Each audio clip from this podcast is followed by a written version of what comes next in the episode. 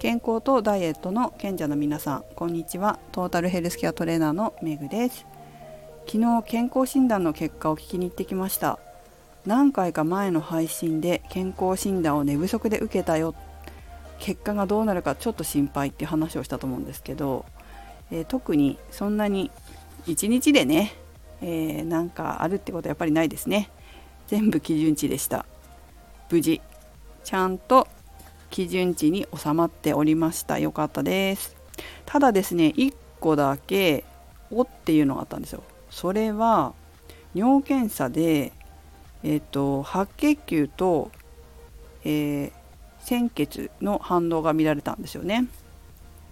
でまあ白血球っていうことはつまり膀胱炎なってるよって言われてなってると思いますよって言われてでえーと、炎症膀胱炎で炎症が、まあ、菌がいてね炎症が起こってるから尿の中にまあ肉眼では見えないけど微量のこう血液が出てるっていう感じなんですけどそれを言われてでもこう症状がないので無症候性って言われたんですよね。で、えー、お水を飲んでくださいねってたくさん飲んでくださいって言われました。うんこれはちょっと寝不足とかも関連してくるのかななんかちょっと体が弱ってたりしてえー、炎症反応っていうかその菌に負けたりとかっていうのはあるのかな？どうですかね？免疫がね弱っててとかってあるかもしれませんよね。なので、まあ、寝不足を解消してそして先生に言われた通りに水分をたくさんとってお水で菌をね流してあげることをやってみようと思っています。で、えー、そう考えてみると私毎日2リットルぐらいお水を飲む人だったんですよ。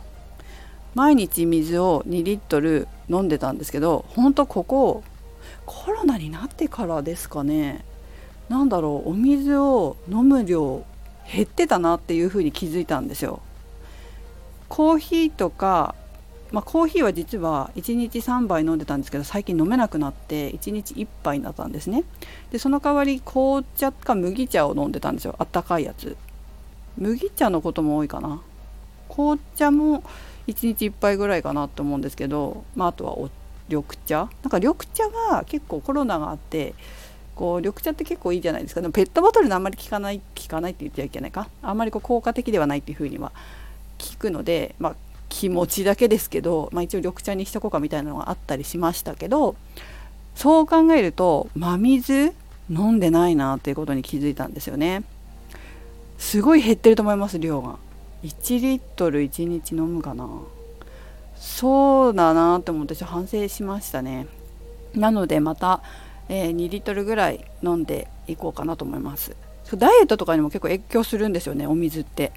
2リットルぐらい私飲んでいいと思います。本当に、まあ、体格にもよりますけど。2リットルぐらいは1日に真水で飲む方がいいかなと思ってますね。ということでそういう健康診断の結果でした。私が気をつけることは水分を、まあ、真水で取るっていうことです、まあ、麦茶とかでもカフェイン入ってないからいいって言うんですけどやっぱりお水がいいかなと思ってます。はい。ということで皆さんもいろいろ気をつけてみてください。めぐでした。